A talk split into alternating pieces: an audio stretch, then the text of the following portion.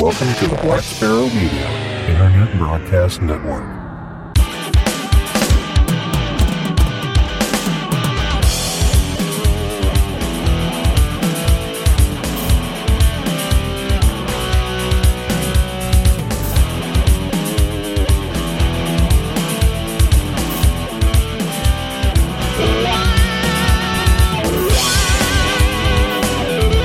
You are listening to Linux in the Ham Shack. LHS is a podcast about Linux, open source, and amateur radio for everyone. Now, here are your hosts Russ, K5TUX, Cheryl, W5MOO, and Bill, NE4RD. Well, hello everybody, and welcome. You've tuned in to episode number 381 of the most terrific amateur radio podcast on the internet. This is Linux in the Ham Shack. And yeah, we've, we've done 380 episodes and got one more to do and hopefully another thousand. We'll see what happens. uh, but we'll introduce ourselves before we get rolling too far. I'm Russ, K5TUX. I'm Cheryl, W5MOO. And I'm Bill, NE4RD. And tonight is our short topics episode where we cover all kinds of things and we have all kinds of things to cover. So we should probably just dive in and do it. And of course, as always, these will be read cold. So, so, so gear up for the, for Freshly the, uh, cut and pasted from the interwebs. that's right. So if you, if you haven't heard the show before, maybe listen to the last one first or something else. Uh, sort of get an idea of what you're about to uh, encounter. But for those who have been here uh, for any of the 380 before that, this one, you know exactly what to expect. And the first thing that we should expect is some amateur radio topics. And Bill is going to tell us about our lovely government. oh, absolutely. The FCC votes to free up 5.9 gigahertz band for unlicensed Wi-Fi. Despite objectives, uh, objectives, despite objections. What, what did we say? What did yeah, we say? exactly. Reading it for the first time. Uh, yeah, despite objections from the Department of Transportation, or otherwise known as the DOT, D-O-T, uh, the FCC voted today to allow unlicensed use of 45 megahertz of spectrum in the 5.9 gigahertz band. The spectrum was originally dedi- dedicated to intelligent transportation systems, ITS, over 20 years ago but few such deployments have occurred. The 5.9 gigahertz band includes 75 megahertz of spectrum between 5.85 and 5.925 gigahertz. The FCC action today makes the lower 45 megahertz of that band available to, for unlicensed use, while continuing to dedicate the upper 30 megahertz of the band to ITS. Uh, making the lower 45 megahertz of spectrum available for unlicensed use has gained broad support because that spectrum is adjacent to the 5.8 gigahertz band currently used on an unlicensed basis for Wi-Fi. And much uh, of the installed base of Wi-Fi equipment can be upgraded via software to use the additional spectrum, paving the way for Wi-Fi to operate at gigabit speeds. Oh, that's a good thing. Uh, indoor use of the additional 45 megahertz can commence immediately. So flash your routers right away. Uh, while those wishing to uh, use the Spectrum outdoors will need to wait a year until those few existing ITS users in the band can move to the upper portion of the band. So I would assume that these ITS systems are vehicles and uh, there'll be a recall notice for your thing to get re- reprogrammed. Uh, let's Make sure your routers are consenting before you flash them. You might wind up with a lawsuit. So. yeah. An important change, however, is that the previous FCC rules called for the ITS band to use dedicated short range communications or DSRC technology, but the new rules call for the ITS portion of the band to use the newer cellular vehicle to everything. That's the CV2X technology. According to FCC Commissioner Michael O'Rielly, rough, rough, rough, rough. oh, sorry. I was just answering the dog, uh, who championed the order adopted today along with the FCC Commissioner Jessica Rosenworcel. Rosenworcel, I guess that's good enough. Or Workel, maybe? I don't know. Only uh, 15,000 cars supporting uh, DR, uh, DSRC technology were ever manufactured and only 3,000 were ever sold. So only 3,000 people have to worry about that recall. Uh, none of the cur- none are currently for sale, he noted at today's FCC meeting where the order was adopted. Most current deployments are for testing purposes, he said. The technology, he said, was a road to nowhere. And that Uh, came from Telecompetitor. a road to nowhere. I see what he did there. Sounds Um, like Juno. so who? So three thousand cars. Wonder. Wonder what cars. Uh, And, and what are they doing now? I'm assuming our Googling expert can Google that up. Yeah, perhaps so. I hope. I hope this is not a technology that's like gone away, and that that's like you know something Tesla did, where it's part of the automatic driving system, and now there has a, somebody is cruising down some interstate somewhere, and it just suddenly doesn't work anymore. that Well, bad. considering it was it was brought about in the year 2000, I don't even think. Uh, yeah, probably. whatever the his little solar company that he had originally uh it was he was even there so Well, that's okay. He's ripped off everybody else's ideas anyway. So Huh? gotta gotta make a money that's right. more money more problems Yep. Still waiting for the Hyperloop. Okay. through missouri Yeah. gonna be waiting a long time can't even get a highway paved there christ fill Uh, the damn potholes See, the thing is, a Hyperloop or something like a high-speed rail would be great between Kansas City and St. Louis. It would be, it, that's, that is the perfect thing for that because it's, nonstop it's, it, it's Well, basically yeah. a straight corridor between the two, 250 miles. And if you could do it in an hour, that'd be awesome. There's a lot of, there's been talks about doing that for years. Yeah, but no one wants to pay for the still talking. infrastructure. So, Yeah. all right. So next on our list, we have SpaceX Dragon Capsule Resilience ferries four radio amateurs to the ISS. And this is what we were watching the videos of the other day, right? Um, because the SpaceX rockets are kind of awesome. Awesome. They're awesome. SpaceX Dragon Capsule Resilience carrying four radio amateurs autonomously docked on November 17th at 0401 UTC with the International Space Station. A SpaceX Falcon 9 launcher carrying the precious payload went into space on Sunday, November 15th from NASA's Kennedy Space Center. They comprised the ISS Exp- Expedition 64 and 65 crew. Quote, well, the ISS is loaded with hams now. aren't, aren't all astronauts hams? I mean, with, whether or to not some they, extent or another yeah, exactly. By some definition. Amateur radio on the International Space Station, ARISS U.S. delegate for the ARRL Rosalie White K1STO said on Tuesday. That probably sounded really weird the way I read it, but just go with it. Uh, quote, these four arrived very early this morning Eastern time. NASA astronauts Victory, Victor Glover, KI, KI5BKC, Mike Hopkins, KF5LJG, and Shannon Walker, KD5DXB, as well as Japan Aerospace Exploration Agency, JAXA, astronaut Soichi Noguchi, KD5TVP. This marks Glover's first time in space.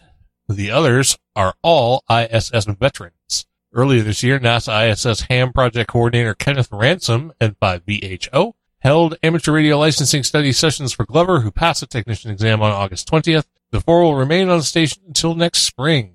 They joined Expedition 64 Commander Sergei Ryzhikov and Flight Engineer Sergei Kuzverkov, Sud-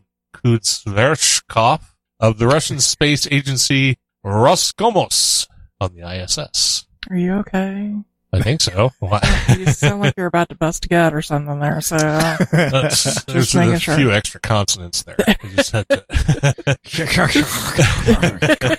Whatever. Pigs in space. Oh, and and get a then- takedown I used notice, to right? love that. That's so good.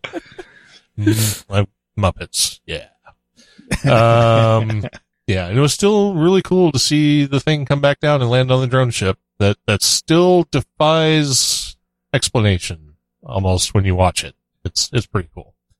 Yeah, yeah, no, no doubt, no doubt. Pretty cool. I mean, shooting people up in capsules like we used to back in the '60s. Awesome, awesome stuff. Yep. it is shooting up in the back alleys, it's on the launch pads at, Ken- you know, Cape Canaveral.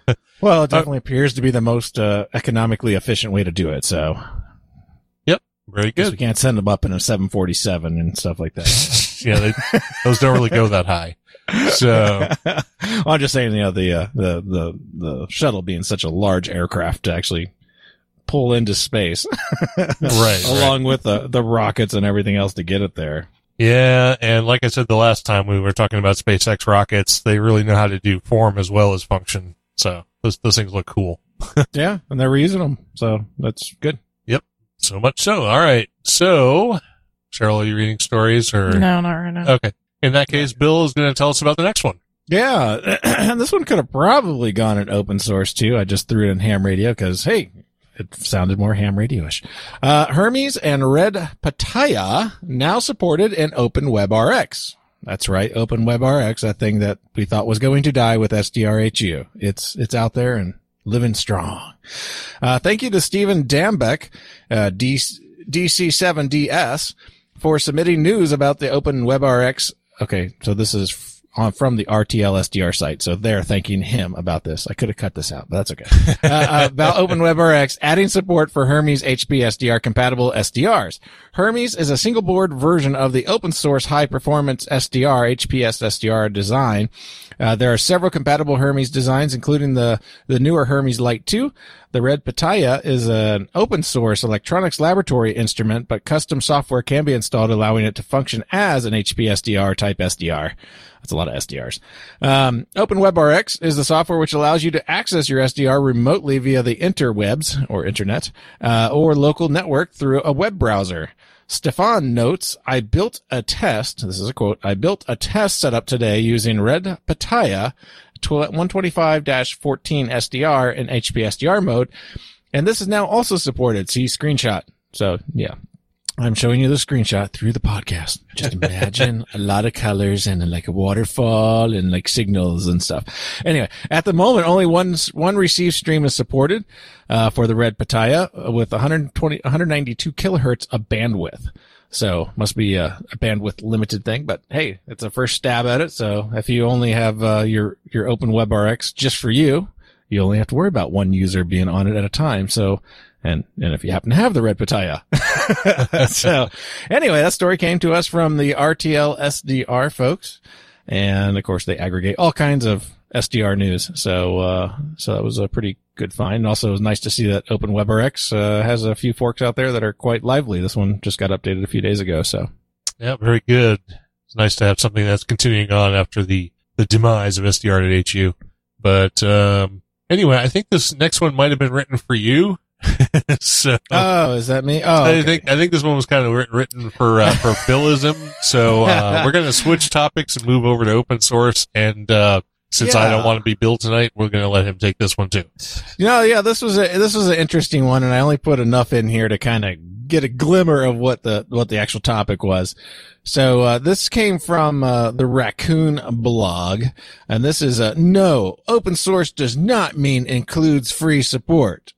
Sounds really bad when I say it that way. It, it Uh, does, but I don't think anyone's ever had that confusion, have they?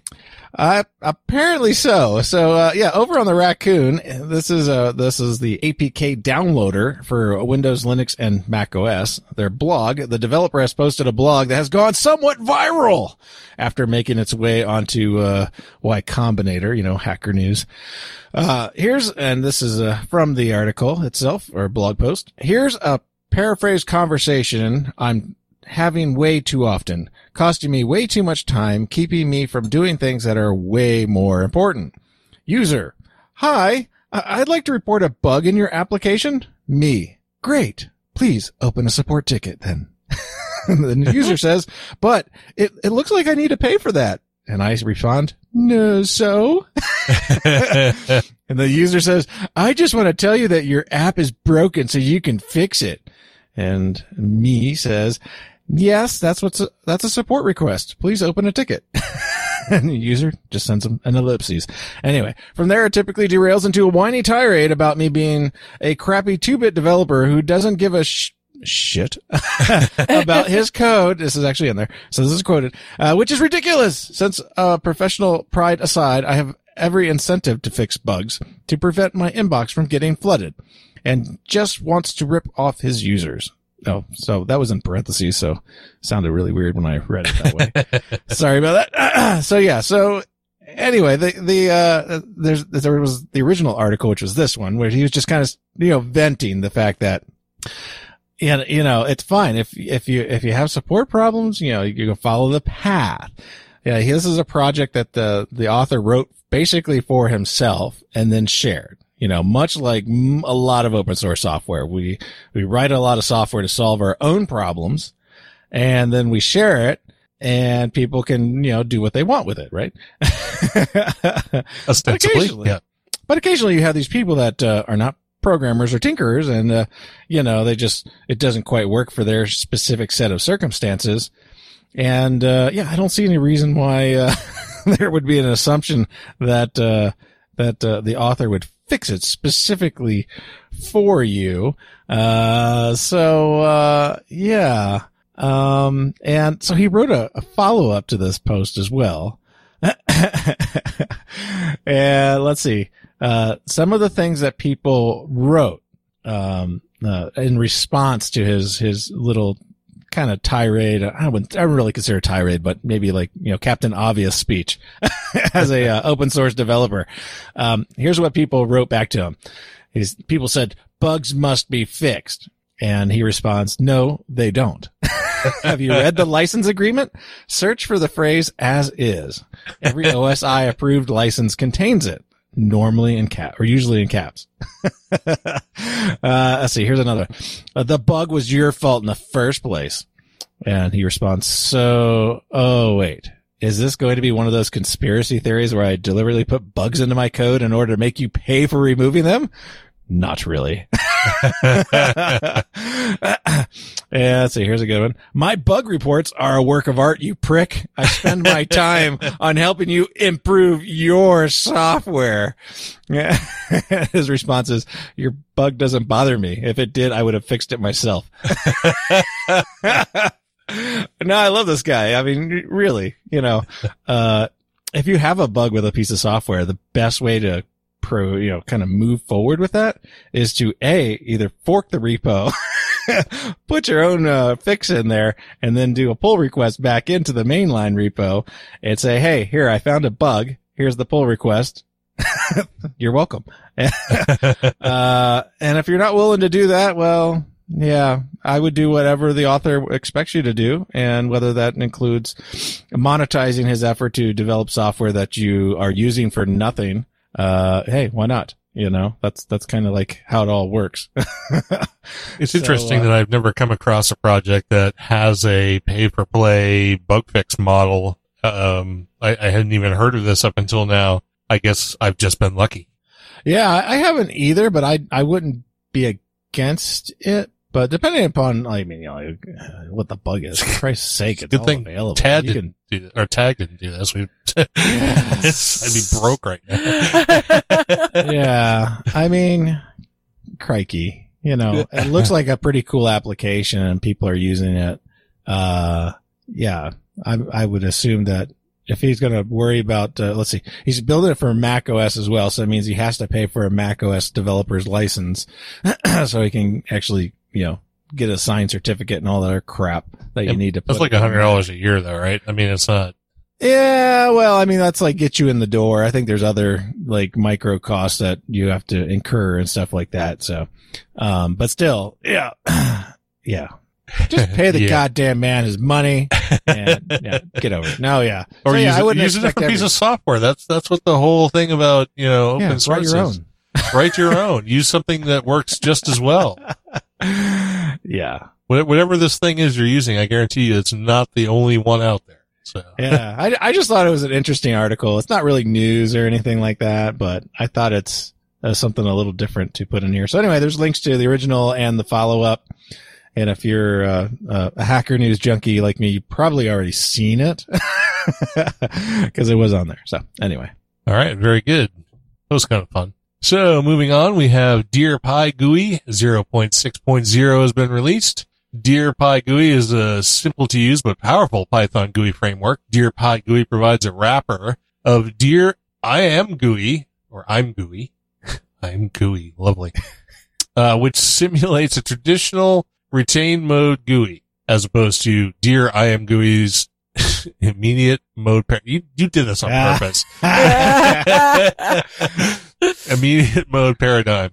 Dear PyGui is fundamentally different than other Python GUI frameworks. Under the hood, Dear PyGui uses the immediate mode paradigm in your computer's GPU to facilitate extremely dynamic interfaces. Dear PyGui is currently supported on the following platforms: Windows 10, DirectX 11, Mac OS Metal. Those are the rendering engines. I'm sorry. I should have. Oh, okay. That was a table, and I pulled the headers off. But yeah, so Rendering engines, yes. you'll, you'll get the idea. OS and Linux OpenGL 3. In the same manner, Dear IMGUI or IMGUI provides a simple way to create tools for game developers. Dear PyGui provides a simple way for Python developers to create quick and powerful GUIs for scripts. Now, why did I even include that? Yeah, why did you even include that? Because you Well, wanted to make someone else really- read it. It was really fun to hear you read it. Secondly, I had never heard of it before. And, uh, you know, I'm thinking we got a lot of system admins and stuff like that, you know, like yourself and a bunch of other people that do like a little Python, you know, maybe a little under the hood work and stuff like that. And maybe have even delved into using TK or WX or one of, or Qt, right? It's actually Teak. Teak? Oh, TK. Well, TK is tickle, Teak. tickle tick. Yeah, no, tickle tick. Tickle tick. Yep. That was a teak or Well, Tick Tick, something like that, but not TK. You know, you know how the developers tick? are. yeah, it would have been tick because like the first was tickle tick. Yes. So. Yep. And I remember that from Perl days, so, cause I did some tickle tick. So, but anyways, who cares? Um, but yeah, this is a, this is actually a pretty cool little library, uh, that straps onto this IMGUI, um, uh, you framework. said strap on. Strap on. Yeah. it pumps it really well from behind. No, I don't Yeah. And it snowballs downhill from there. yeah. I, I was trying to. Are you saying a- it's back end software? Is that what yeah, it's saying? back end. Yeah, definitely. it could be As front end to too. front end? Yeah. Yeah. Topish or bottom layer. I can't remember. Wow. but uh anyway, uh yeah, it's uh it's actually pretty pretty slick. And if I were doing like a little standalone GUI app thing that maybe had some uh like more interesting controls than just form controls, uh like charts and graphs and all this other other stuff that you normally or would like say make like a dashboard or some kind of tool or even like instrumentation uh, this would be a great, great GUI for doing like instrumentation front end work for, uh, for your, you know, instruments or whatever, um, sensors and stuff like that. Um, but yeah, yeah, if you're not using like a web UI or something like that, this is definitely like, you know, um, like a forms UI type, type environment where you have like a real window or windowed app or whatever, not a, not a web app or a progressive web app. So, uh, yeah, um, this was new to me to hear about it. And of course, it's still fairly new. Obviously, 060 is not a uh, 1.0 release, but uh, it looks pretty uh, pretty slick. Check out the website. I linked the GitHub there in the uh, in the uh, show notes, so uh, you can find out all other kinds of information from that point. All I guess very I'll read good. the next one. Yeah, I guess the next one is yours. Woohoo! Woo-hoo. Microsoft! oh, wait. No. Did I say that out loud? Sorry. Yeah. So announcing .NET 5.0. Yeah, that's right. We are excited. We're so excited. This is from Dev Blogs at uh, Microsoft. Uh, we are excited to release .NET 5.0 today and for you to start using it. It's a major release including C Sharp 9 and F Sharp 5 with a broad set of new features and compelling improvements. It's already in active use by teams at Microsoft and other companies, uh, including the one that I work for, uh, in production and for performance testing. Those teams are showing us great results that demonstrate performance gains and the opportunities to reduce hosting costs for their web applications. Cause hey, we don't have to use IIS. Thank you, Microsoft.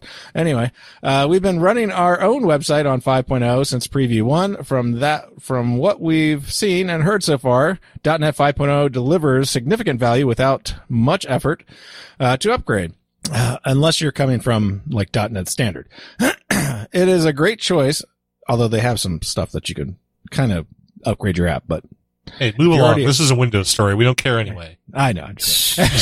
It's a great choice for your next app. A straightforward upgrade for, okay, blah, blah, blah. We hope you are enjoying it on your desktop, laptop, or cloud instances. ASP.NET Core, EF Core, C Sharp 9, and F Sharp 5 are also being released today. the .NET Conf 2020, our free and virtual conference is being held today. So this was already in the past. However, you can find it all online on their, uh, on the YouTube channel. And uh, you can download .NET 5.0 for Windows, Mac OS, Linux, uh, x86, x64, ARM32, and ARM64. Interesting tidbit on the uh, Linux installation side is that the Snap package is the preferred installation method. Seems like Canonical is, uh, scores a win there with uh, that particular uh, documentation effort on the on the Microsoft side. And does anybody know what the uh, license for .NET 5.0 is? Are you wanting us to guess or Yeah, just guess one. uh, MIT? Yep, MIT. They're good. Very permissive. So anyway, um, yeah. So I, I- I don't know. it's good. It's pretty good. And, uh, you know, I've, I've spun up apps, uh, both in Mac OS and in Linux using, uh, .NET and everything just works. So, uh, you know, using Visual Studio Code, which I think a lot of people are using for even just, uh, just any kind of development right now these days, because, uh, the extensions library is so, so good. Um, yeah, yeah.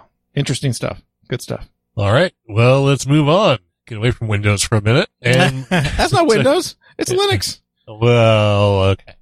It's It's Yeah. cross-platform. It's cross-platform. Cloud cross-platform runs on a Raspberry Pi. Come on, come Yeah. on. All right. You know, all right. yeah. Fine. It- Fine. Fine. Fine. You win. so slipping into Linux in the Ham Shack, let's talk a little bit about the latest release, Candidate 2 of WSJTX 2.3.0. Uh, it fixes issues found in RC1, which is good because that's kind of what RC2 is supposed to do.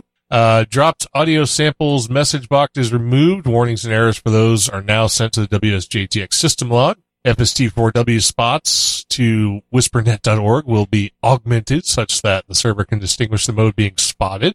That's always handy. Spots to wsprnet.org will no longer be restricted to WSPR subbands. A new internal system and data logging facility used to provide trace, debug, information, warning error, and fatal error messages is included. The verbosity and filtering of messages is user definable via a configuration file. Without a configuration file, a basic log is written with information, warning, and error messages only. Log files are automatically rotated to limit disk usage. And due to some users using inappropriate multicast IP addresses for their interoperating servers, this is a feature I ran into. The default behavior is now to only send multicast UDP datagrams to the loopback network interface, which is useless. Users who require WSJTX UDP message protocol datagrams to reach other hosts will now have to configure WSJTX to send on an appropriate network interface and use an appropriately scoped multicast group address for their server applications. If you're not sure, then 224001, or if you're doing IPv6, FF02 colon colon 1 is the desired choice for multicast. Multipass. Multicast. Multipass. Yeah.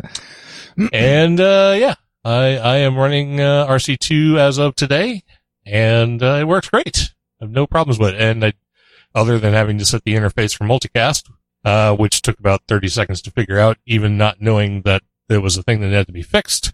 Um, uh, that pretty much took care of it. And, uh, I even have my dark mode back. So I'm happy about that. I'm still, still waiting for that to be a GUI toggle. Uh, but other than that, it seems to work pretty flawlessly. And I was working a lot of 60 meters today and got lots of contacts. So nice. I, I'm starting to dig 60 meters actually quite a bit. So Yeah, I gotta, I gotta figure out if, uh, if one of my radios will actually do that. I don't know. I think, oh, I have 60 meters on the FT450D, but I think they have it channelized so it sort of wigs out when, uh, WSJTX tries to control the rig. Yeah, both, Um, both of my rigs, uh, I'm, the five megahertz band is, is pretty much open. So Hmm, Uh, Interesting. yeah, so I don't have a problem doing 60 meters on either, either radio at the moment.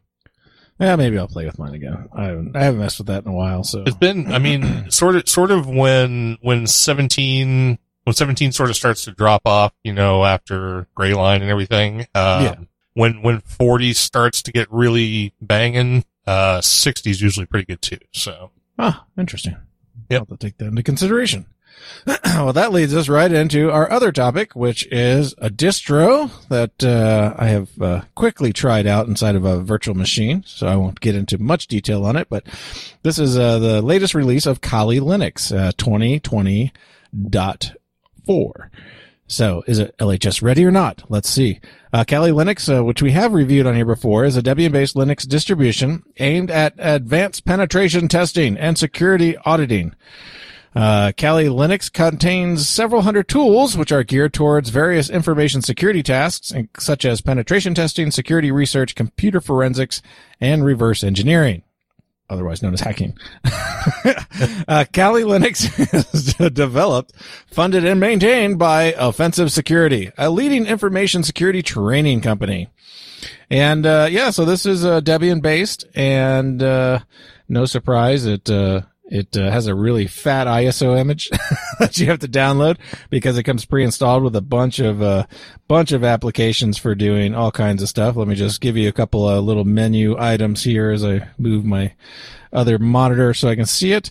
yeah, so they can do wireless attacks, password attacks, attacks, um, web application analysis, database assessment, reverse engineering, talked about exploitation tools, including like searchsploit and SQL map, sniffing and spoofing, post exploitation forensics, and let's see, some social engineering tools as well. Hey, can, uh, can never do without those. and a bunch of information gathering stuff like doing uh, SMTP analysis, SNMP, um, walks and all kinds of interesting stuff that you can do out there on network devices and computers and servers and everything else. So yeah, um, yeah, so I just, uh, I loaded up the ISO, popped it in there, uh, just did a quick little install of the ham radio stuff. It's all there, of course, because it's Debian and you know, your ham radio pure blend's all there. Installed the uh, latest version of uh, w- WSJTX, at least the one that was in the repo was uh, 2.2.2, which I think is the general release right now and that I think that's only in the repo for uh, what Ubuntu uh, 20.10. so uh, so it has the latest version of that. Uh, I did uninstall it right afterwards and got rid of the data package as well, and then quickly installed uh, WSJTX 2.3.0 RC2 like Russ did. And I noticed that uh, it came in and turned on directly into dark mode, which I had to ask Russ about. It's like, did yours do that? so mine, mine did not. Yeah, apparently it has a, that's an undocumented feature inside of WSJTX is that it's looking at some key environment variable for whether it should start off in dark mode or not. So, uh, that's uh, news to us here and uh, possibly information to you if you have an OS that is uh, semi dark mode, which uh, Kali Linux by default is dark mode. Um, so yeah, anyway, it's a, it's an easy 4.7 on the, uh, on the old uh, LHS readiness chart. Um, it does have a lot of extra stuff in there unless you're not really interested in that other stuff it probably is a, a, is a bit too much, too much stuff to uh, to have in your base installation. Um, like uh, at least they don't install LibreOffice on here, so you have at least one thing you can install to add even more fat.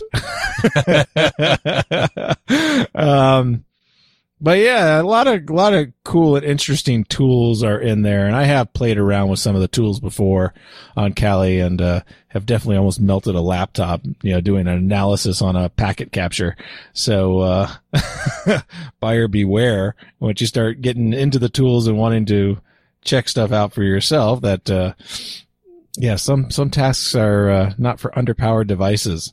So uh, I would recommend if you're going to do any type of air crack and stuff like that, that you have a, a pretty significant uh, uh, uh piece of hardware there that uh, is is doing that. But anyway, uh, yeah, I'd check it out. It's uh it's it's definitely ham radio ready, and even better because you get dark mode for free on WSJTX. I might try and see. I'm running 20. What am I running on my Ham Shack. It's either 2004 or 2010. Can't remember. And might switch that into a dark mode and take, take it out of the desktop file and see what happens. Yeah. See if it does it on its own. That'd be interesting. Yeah. All right. Very cool. So we're down to the end of the topics for tonight, but that means we still have the social media roundup. So she's looking very concerned over uh, there. I'm trying to take care of some. Okay. Well, you can take care of it after you blow through the social media ah, roundup. right, right, right, right, right. okay. So this time for our Patreons, we have John Spriggs, Robert Lewis, Robert Pitts, Douglas, Douglas Redder, David Jakeway, Darren King, Cubicle Nate, Erno Costala, Samuel Vimes, Peter Caffrey, Richard Gordon, Paul Griffith, Jonas Rulo, Donald Gever, Herb Garcia, Steve Sainer, Steve Metcalf, William Heckelman, Randolph Smith, Andy Webster. For subscriptions, we have Michael Burdack, Kevin Ivy, Tony Coberly, Ronald Ike, Johnny Kinsey, Peter Spots, Fred Cole, Bill Piotr, Jeffrey Boris, Robert Halliday, Wayne Hill, John Clark, Steve Hepler, Michael Jopling, Roger Pereira, Howard Dittmer, Todd Bowers, Michael Carey, A. Taylor, Dylan Engel, Jim McKenzie, Bill Collins, Robert Black, Darren King, Randolph Smith, Robert Yerke, Steve Biella, Alan Wilson, Mark Farrell, and Jeff Zimmerman. On Facebook, we had Ruel uh, Corneef and Tom Tom Waller. No one joined us on Twitter. On YouTube, we had Donald um, and Donald Pernhagen. Uh, on mailing list was Roel Corneef, Corneef, however it's pronounced, Luke Bryan, and no merchandise sales. All right. Well, that does it. We are down to the end. Let's check the chat room and see if anybody has any interesting questions or nasty commentary for the show. we do have, uh, we do have a new call sign in there, I believe.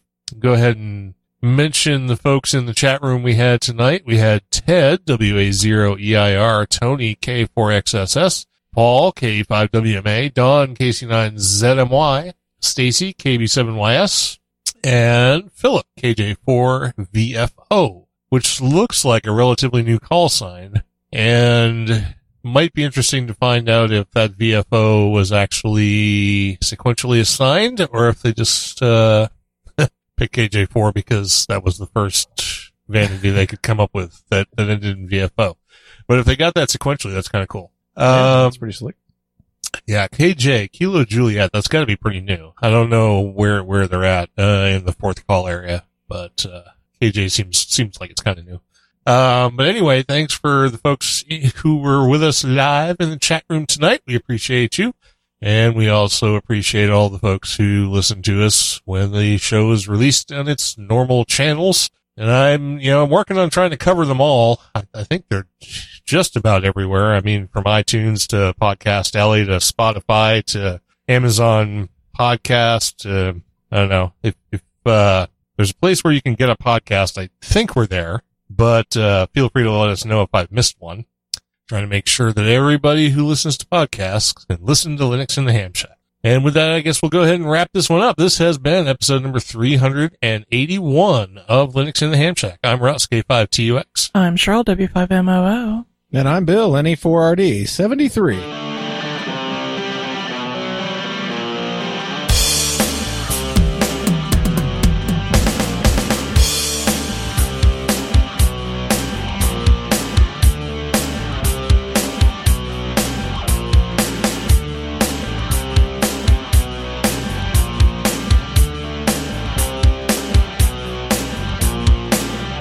Thank you for listening to this episode of Linux in the Ham Shack.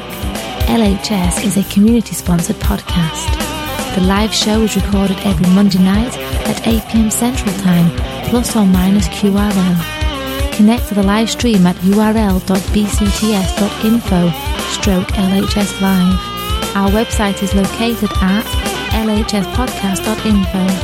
You can support the podcast by visiting the LHS Patreon page patreon.com stroke LHS podcast or by using the contribute link on the homepage. Get in touch via social media. We have a presence on Discord, Facebook, IRC, Twitter and YouTube. Our IRC channel is hash LHS podcast on the Freenode network and the Discord invite link is url.bcts.info stroke discord. You can also drop us an email info at lhspodcast.info or leave us a voicemail at 1-909-LHS show. That's 1-909-547-7469. Visit the online LHS merchandise store at shop.lhspodcast.info for fun and fashionable show-themed merchandise. Become an ambassador and represent LHS at a local Linux convention or hamfest. Email ambassadors at lhspodcast.info for more information or visit the homepage for details. Until next time, remember to always heed your hedonism.